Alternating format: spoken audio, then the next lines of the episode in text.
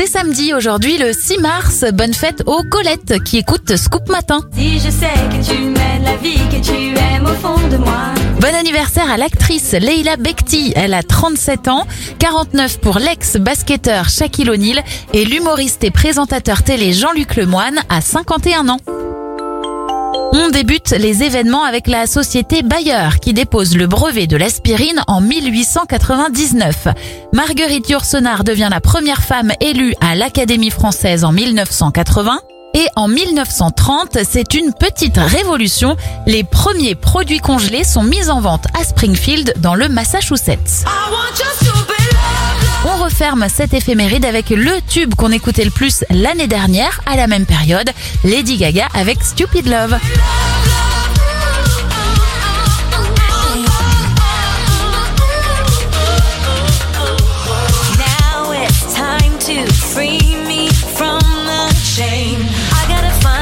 peace.